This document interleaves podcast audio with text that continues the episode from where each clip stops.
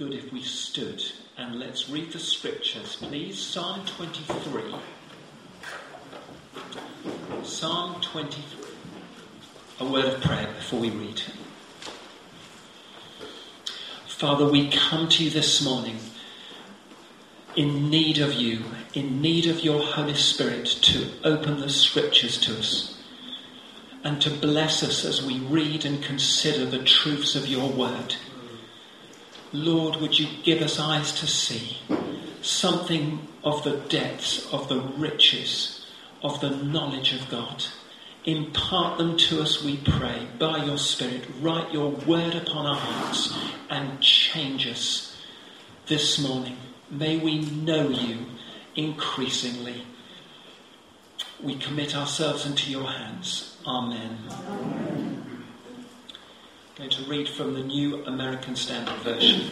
Psalm 23 The Lord is my shepherd, I shall not want.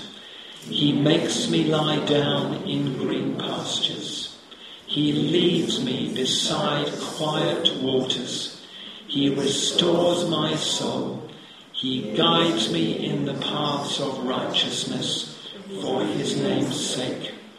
Even though I walk through the valley of the shadow of death, I will fear no evil, for you are with me. Your rod and your staff, they comfort me. You prepare a table before me in the presence of my enemies. You have anointed my head with oil. My cup overflows. Surely goodness and mercy follow me all the days of my life, and I will dwell in the house of the Lord forever. Amen. Please sit down.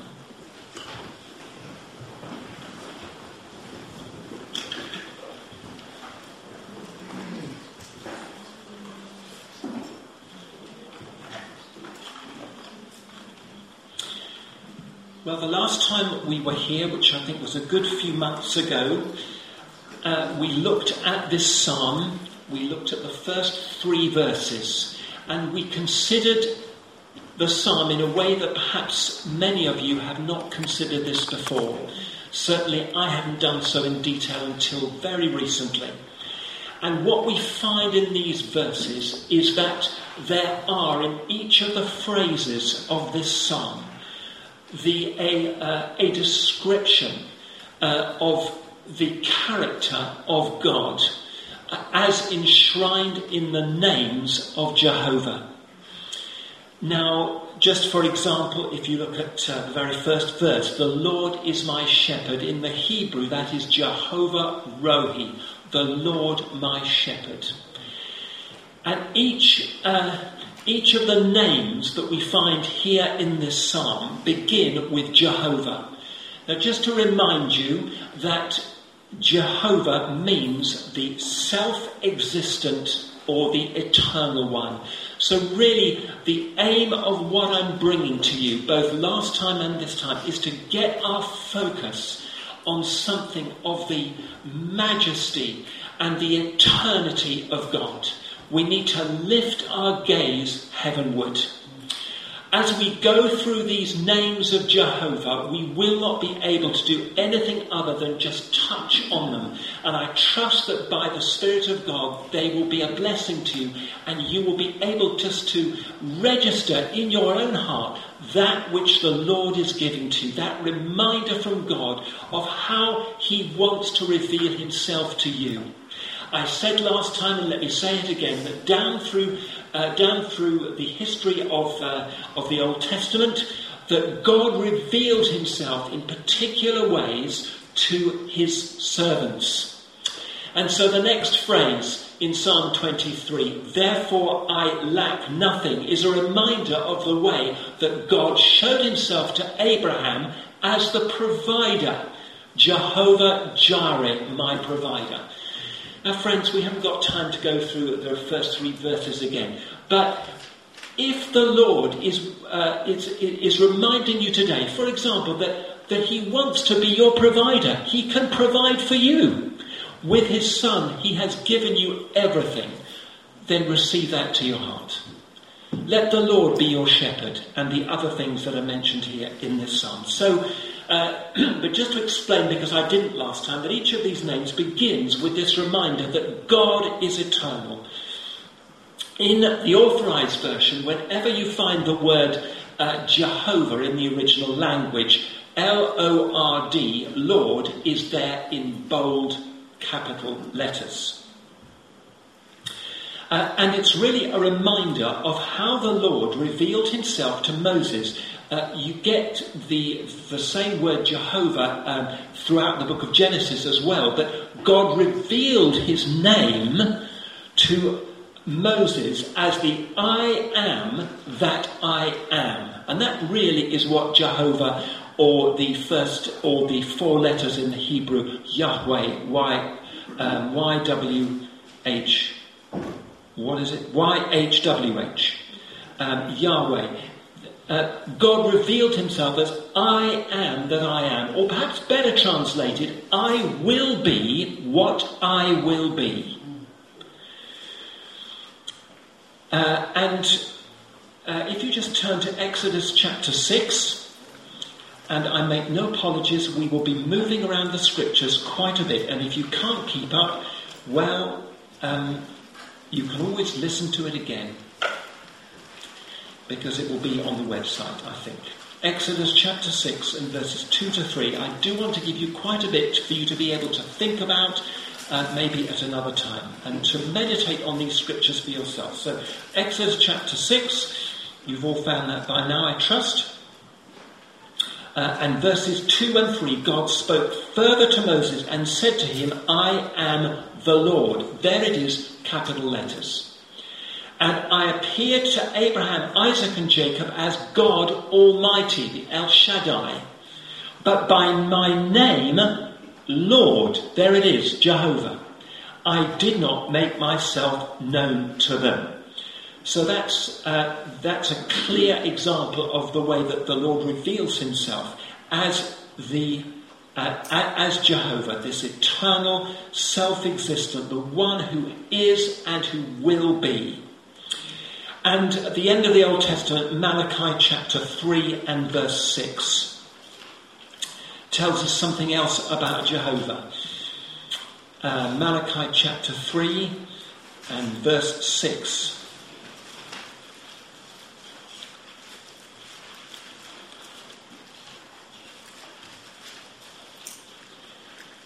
says, For I, the Lord, there it is, do not change.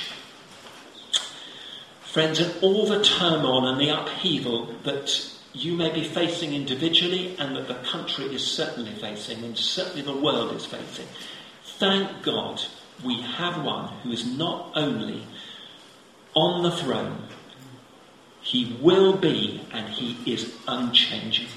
And so as we go through these names of Jehovah, God willing, now in these um, last three verses, we got as far as the end of uh, verse 3. We're now going to look at verses 4 to 6. Remember that in each of these ways in which God has revealed himself to people and which are all enshrined here in this psalm. And in a sense, therefore, my friends, David knew the Lord in all these ways. And the scripture is written so that you can know the Lord in all these ways as well. And as we go through them, just remember that He is these things and can be these things to you and to me today.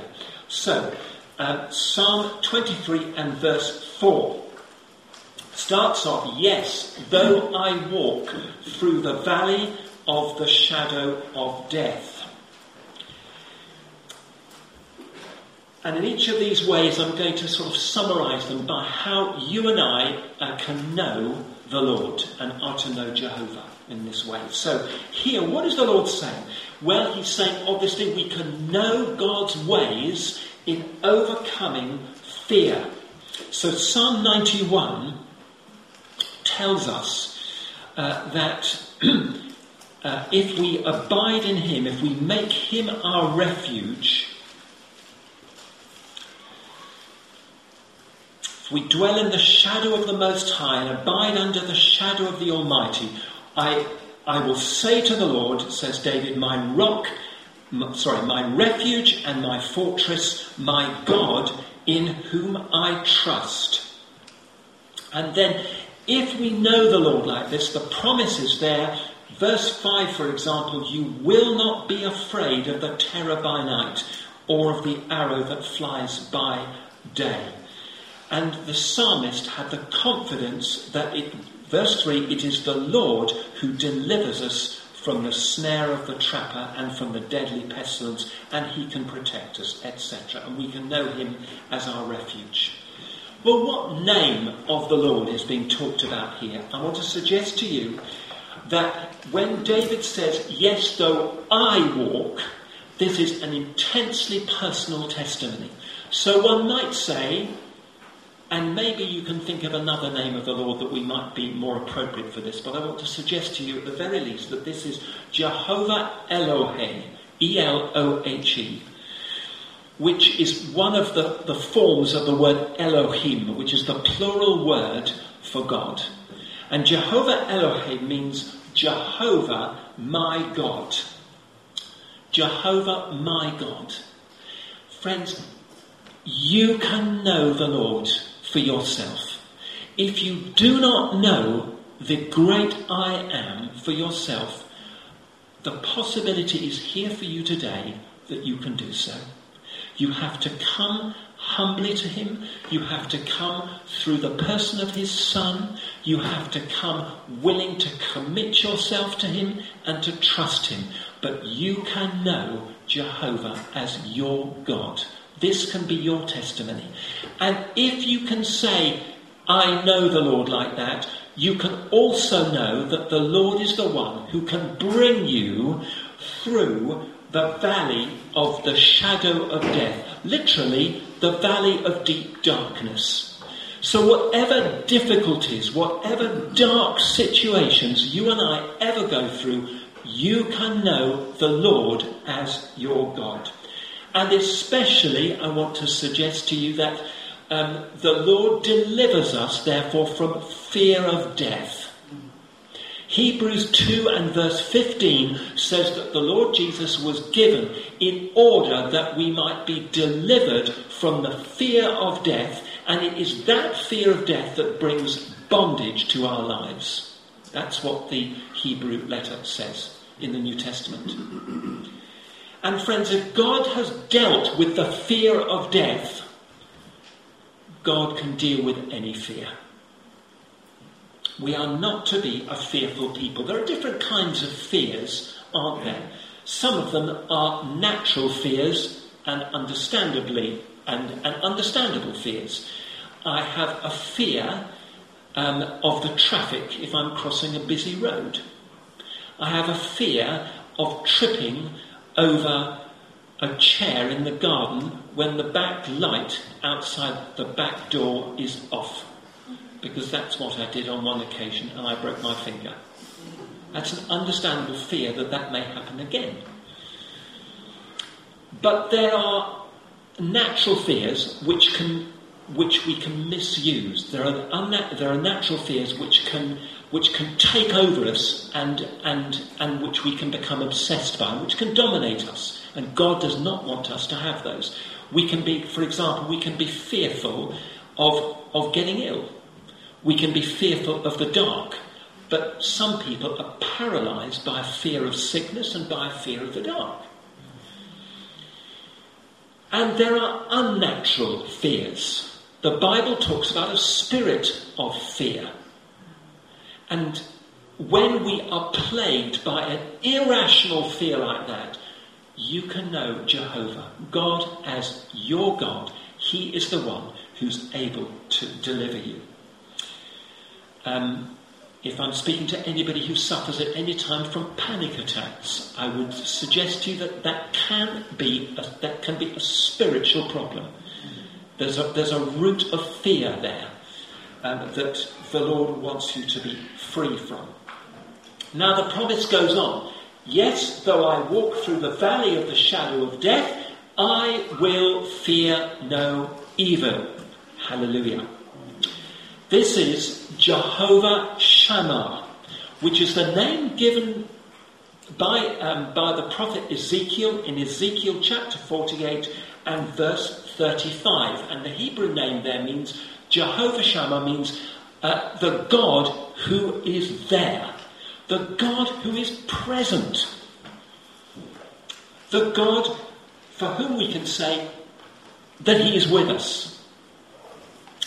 We can know God's presence continually.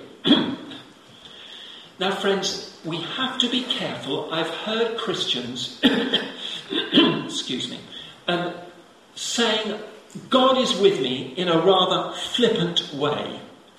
The presence of God is not something that we can take automatically. Neither should we assume that the Lord is always with us. And if you're going to quote to me, well, doesn't it say at the end of Matthew's Gospel, I am with you always, even to the end of the age? Yes, it does. But, friend, look at the context of that. And don't take the verse to yourself when you have no right to do so.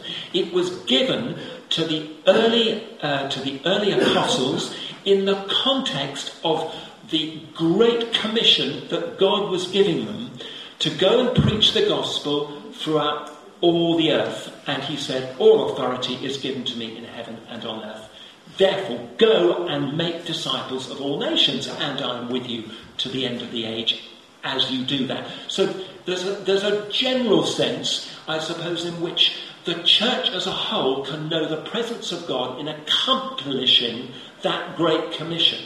But doesn't mean to say that every Christian, in whatever circumstances, can just take the promise, oh yes, God is with me. Let me give you an example of somebody else that the Lord said, uh, I am with you, and we'll just remind ourselves why God said that to him. Joshua, chapter 1, God said, I am with you. Moses had just died. What a time for, for Joshua to know that God was saying to him as he took over the role of leading the people of God, I am with you. That's what we need to pray for King Charles III, that he might know that God is with him. But Joshua's heart was for the Lord. Here was another man that God did not say that same thing. Well, he sort of did, but he qualified it. King Asa. And you'll find this in 2 Chronicles chapter 15 and verse 2. God said to King Asa, I am with you as long as you are with me. There's a difference, isn't there? What was, what was the difference? Was God being fickle? No, because Jehovah, I am the Lord who does not change. God does not change. What had changed? Asa was different to Joshua. And so the Lord says to him, If you seek him, he will let you find him. But if you forsake him, he will forsake you. Friends, I think this is tremendously challenging because God knew the king's heart. And for most of, the, of his reign, he fulfilled the first part of that verse, um, that statement that I've just read. He sought the Lord, and God blessed him, and God used him. But at the end of his life, if from memory, I think in the last three months, he turned away from the Lord and he did not seek the Lord, and therefore God withdrew his presence. It was a warning here, right at the start of his reign. Uh, God was saying to him effectively, Asa, I know your heart. You have the potential not to seek me. Here's the warning if you seek me, I will be with you. But if you don't seek me, I won't be with you. So, friends, you and I, as God's people, can know Jehovah Shammah. It's not automatic, don't assume it, and don't pretend that God is with you when He's not. So, what am I saying? I suppose the outworking of this is I'm saying we can know the presence of God, but we need to do what King Asa was told to do, which is to seek God. We need to make sure that we therefore are not doing any uncommanded work. If you do something that the God has told you not to do, or if you assume somehow, I mean, maybe this is what Jonah did. I don't know. He ran away from the Lord. He might have said, Oh, God is with me. Oh, there's a boat. Marvellous timing. Great blessing. You know, we can, we can kid ourselves that the Lord is with us. Friends, and then he, of course, Jonah discovered that God wasn't with him, and the storm blew up. Make sure that you do what God has given you to do, and no more and no less. And then you will guarantee that the Lord will be with you. Jehovah Shammah. Uh, back to Psalm 23. Though I walk through the valley of the shadow of death, the testimony, Jehovah is my God. I will fear no evil. God is with me. Uh, for you are with me. Uh, your rod and your staff comfort me. Now, to get to the name of God here, let's just think about the rod and the staff. The rod is a symbol of authority. It's translated as rod, but sometimes as scepter.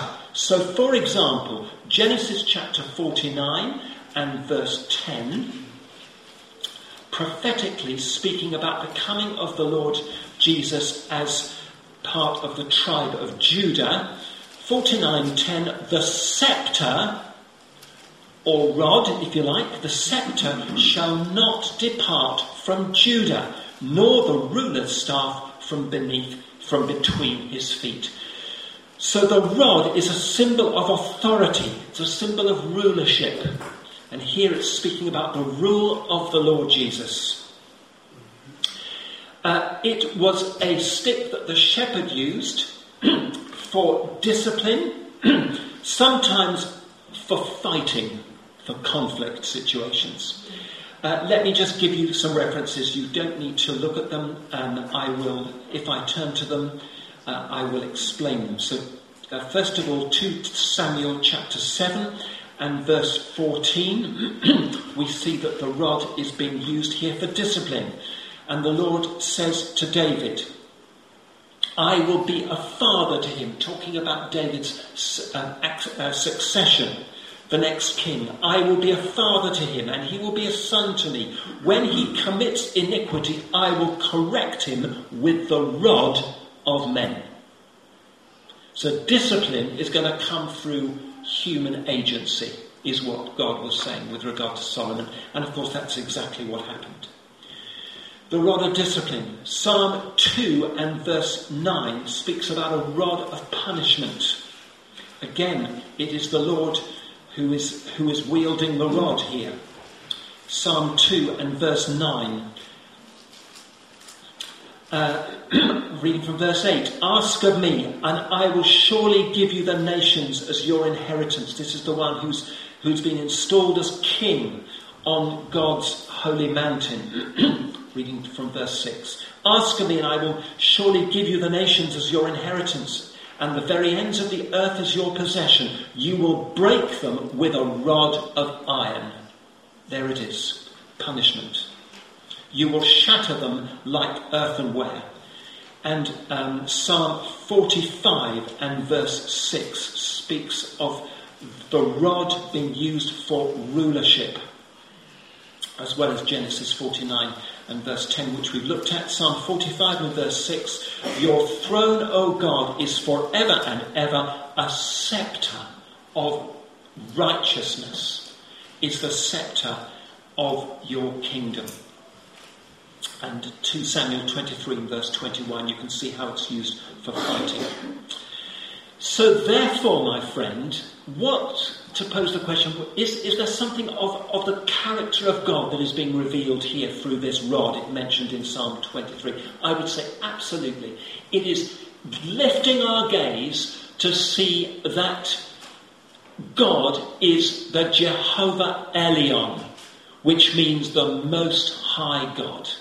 The Most High who rules in the affairs of men.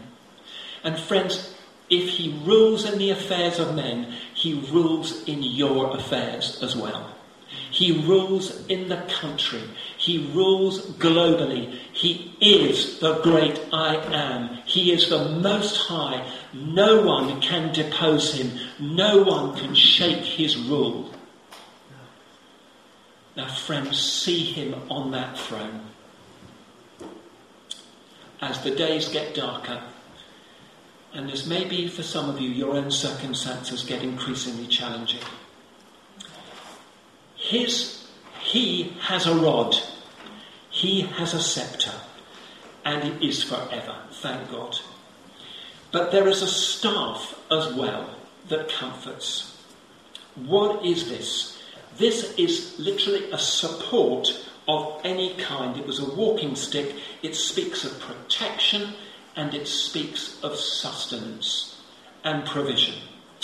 Exodus 21 and verse 9, it was used um, for walking. Exodus 21 and verse 19.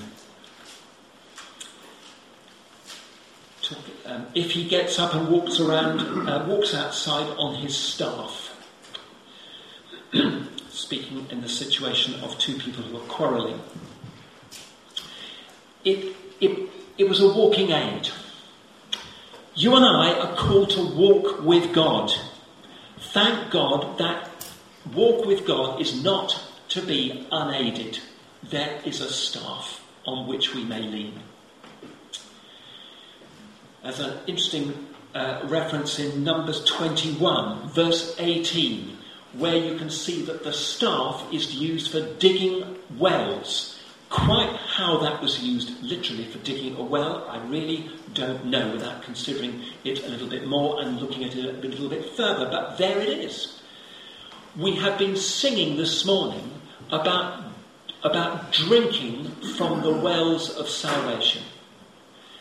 God wants to open up a well for you. It's speaking about provision. It's speaking about uh, um, it's speaking about refreshing. It's speaking about God, God sustaining you. There is a staff to help you to drink from that water, from that well. This staff is something on which we are to lean on.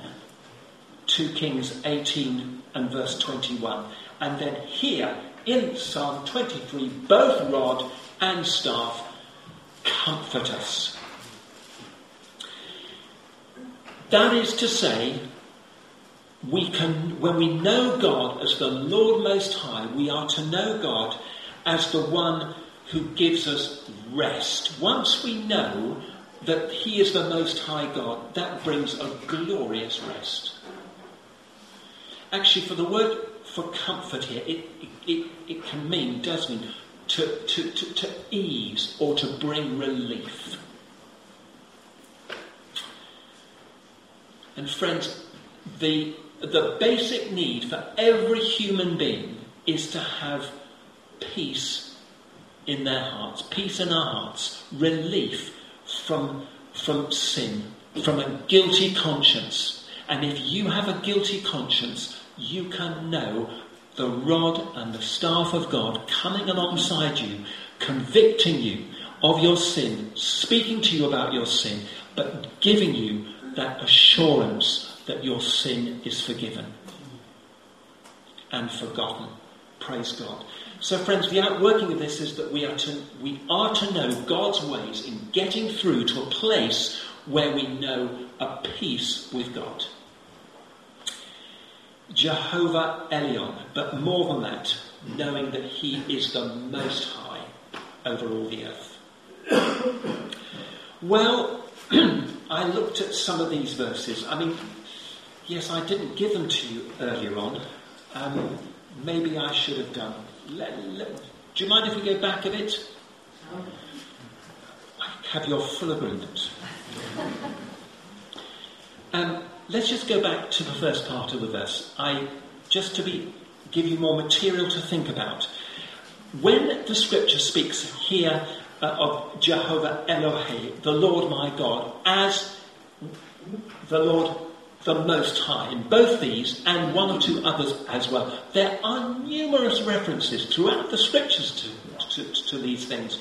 And I've looked at just a few in the Psalms, and I noticed something about Jehovah Eloi, the Lord my God, is that many of them are to do with escape from death. I think it's significant. So let me give you, for example, Psalm 7, verse 1. O Lord my God, there it is. In you do I put my trust. Save me from all those who persecute me and deliver me. And then it goes on to say, verse 3 O Lord my God, if I have done this, if there be iniquity in my hand, let the enemy persecute my soul and take it. Psalm 13 and verse 3 Consider and hear me, O Lord my God, lighten my eyes, lest I sleep the sleep of death.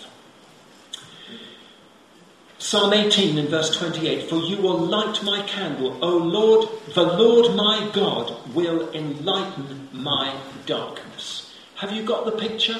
You can walk through the valley of deep darkness. Uh, and so it goes on. I'll finish with this one. There are many others. Look, look them up for yourself sometime. Psalm 86 and verse 12. I will praise thee, O Lord my God, with all my heart. I will glorify thy name for evermore, for great is your mercy toward me, and you have delivered my soul from the lowest hell. And all God's people said, Hallelujah.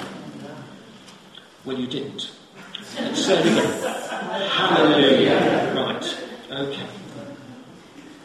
But the end of this fourth verse of Psalm 23, the Lord Most High, again, some verses from the Psalms. Psalm 7 again, I will praise the Lord according to his righteousness, and I will sing praise to the name of the Lord Most High. Psalm 47 and verse 2 For the Lord Most High is terrible. He is a great king over all the earth. And then the one I've already alluded to, uh, Daniel chapter 4 and verse 24. This is the interpretation, O king. This is the decree of the Most High, which shall, which has come upon my Lord the king. And so it goes on, until you know that the Most High rules in the kingdoms of men and gives it, gives them to whomsoever he will. I hope you've got the message by now. Verse 5 of Psalm 23. You prepare a table before me. You prepare a table before me in the presence of my enemies. The name of the Lord here is Jehovah Sabaoth, which means the Lord of hosts, the Lord of heaven's armies. Friends, we can know God's ways in warfare, in spiritual warfare. we can know God's ways in even getting to a place of victory in the warfare. This is what this is speaking about. Here's David saying, You've spread a table before, before me. There is spoil after the battle. It's of interest, I think, that the first mention of these, of this particular name of the Lord comes in the first book of Samuel um, and the second book of Samuel. So 1 Samuel chapter um, 1 Samuel chapter 1 and verses 3 and 11. I'm saying significant because this is the life of David. Um, eventually, particularly um, in 1 Samuel the early part of his reign, and then uh, the early part of his life, and then when he comes to rule from Jerusalem in the second book of Samuel. But before that, 1 Samuel 1 and verses, verse 3. now, this man would go up to his, to his city yearly to worship and to sacrifice to the Lord of hosts. There it is, in Shiloh and the two sons of Eli, Hophni, and Phinehas were priests of the Lord there. And verse 11 Hannah made a vow and said, O Lord of hosts. So it was there, it was a recognition in the priesthood at the time. And with Hannah, the mother of Samuel, that God was the Lord of heaven's armies. And then, of course, with David, uh, chapter 17, Goliath's challenge. Then, uh, verse 45. then David said to the Philistine, You come to me with a sword, a spear, and a javelin, but I come to you in the name of the Lord of hosts. And friends, the very might of heaven can be summoned, can be wielded, can be shown on your behalf if necessary. Praise the Lord. Friends, do you know the Lord of hosts like that? I don't know what battle situations you may be involved in. All of us are involved in a battle. We do not wrestle against flesh and blood, but against principalities and powers. But the Lord of hosts can be with us. The Lord, the God of Jacob, can be our refuge. And more than that, you know, it says in a psalm, David says, The Lord can teach my hands to war and my fingers to fight. You know, many of us, if we're honest, are a bit pathetic. We're a little bit weak. We don't know how to fight. We expect God to do it all for us. But largely speaking, I mean, there are times when God intervenes and the situation is totally transformed. A person who's come from a, a particular background, God rescues them, and the habit, for example, can just be broken like that. But for every one person like that, there are plenty more who, yes, they can say, The Lord has delivered me, the Lord has helped me. But they also have to say, I need to know the Lord of hosts, because sometimes the battle goes on. It's not that they're getting defeated all the time. It's not that they're um, that they're having to fight from a position of defeat and weakness, weakness perhaps, but they're fighting because the temptations are continually there. And I would say this, in my limited experience anyway, that actually if we learn to fight, that actually the temptations can grow weaker. Sometimes, of course, they don't. And we have to learn to stand. That's what Ephesians 6 is all about. We have to learn to stand against the wiles of the enemy. We have to learn to withstand and overcome in the evil day. So I'm sorry if that depresses you. You can know the Lord of hosts. That's what I'm saying. And that's no cause for depression. That's a cause for tremendous rejoicing. Amen. Hallelujah. And the Lord can use you, even as He used this strapping 16, 17 year old youth, and the situation can be totally transformed. May the Lord use us. May the Lord really teach us how to stand with Him so that we know him as the Lord of hosts. You prepare a table before me. And that reminds me, lunch is fairly soon. We need to get moving. You anoint, and I've got no idea when we started, so hallelujah anyway. Um, you anoint my head with oil. Friends, this is speaking of the work of the Holy Spirit to set us apart and to anoint us for ministry and for service. This name of Jehovah is Jehovah Makedesh, which means the Lord my sanctifier. Exodus chapter 31 and verse 13 is the first time you hear it. Exodus chapter 31 and verse 13.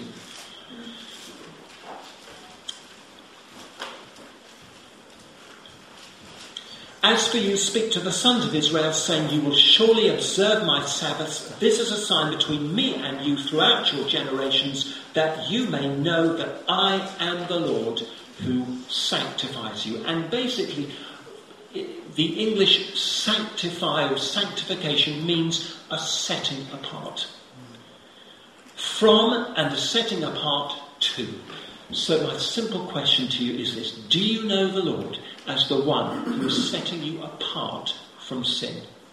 Setting you apart from certain situations, maybe setting you apart from certain relationships, and setting you apart for Himself.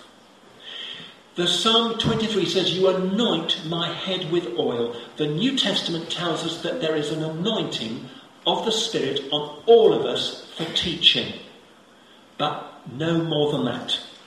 Do not think that you have an anointing to serve God uh, and that you can go out and willy nilly and lay hands on X, Y, and Z and generally do things that the Lord Jesus uh, did. You can't do that. An anointing is not the same as a baptism. We are called to be all called to be baptized with the Spirit.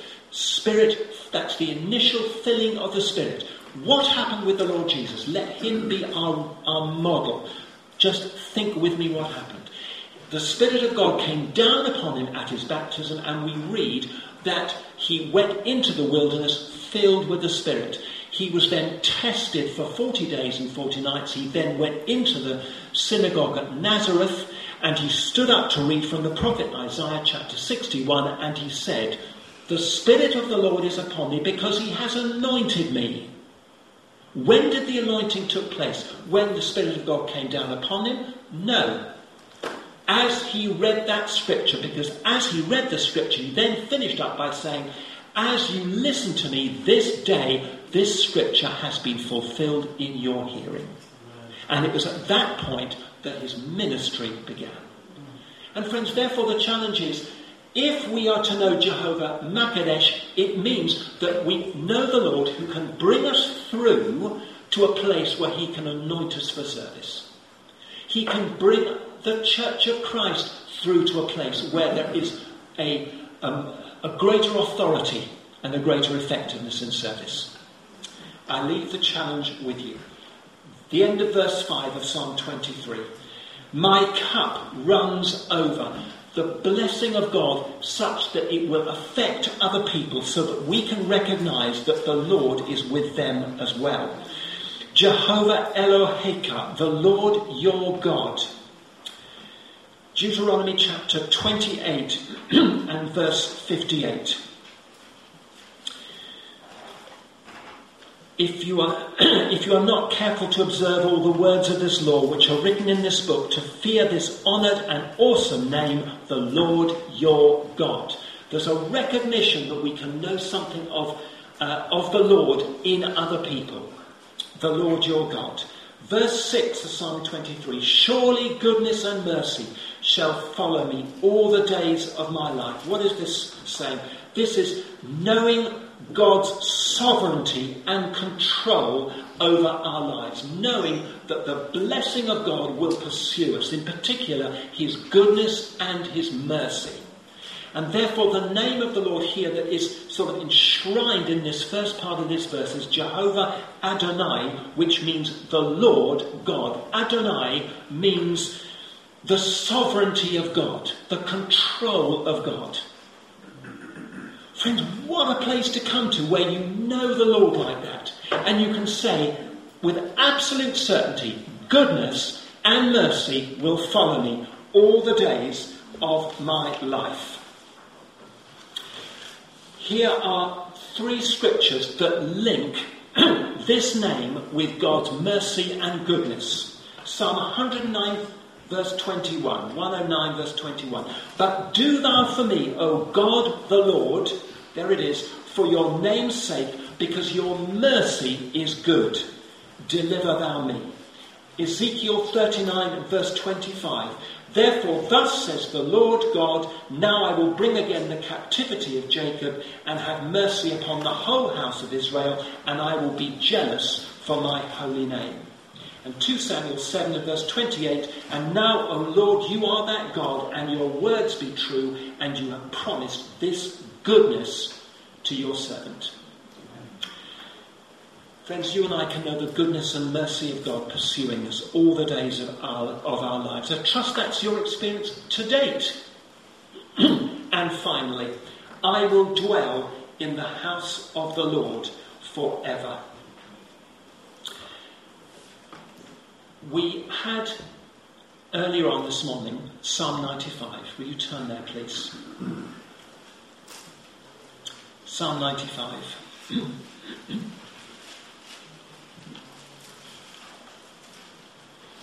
and verse, verse 6.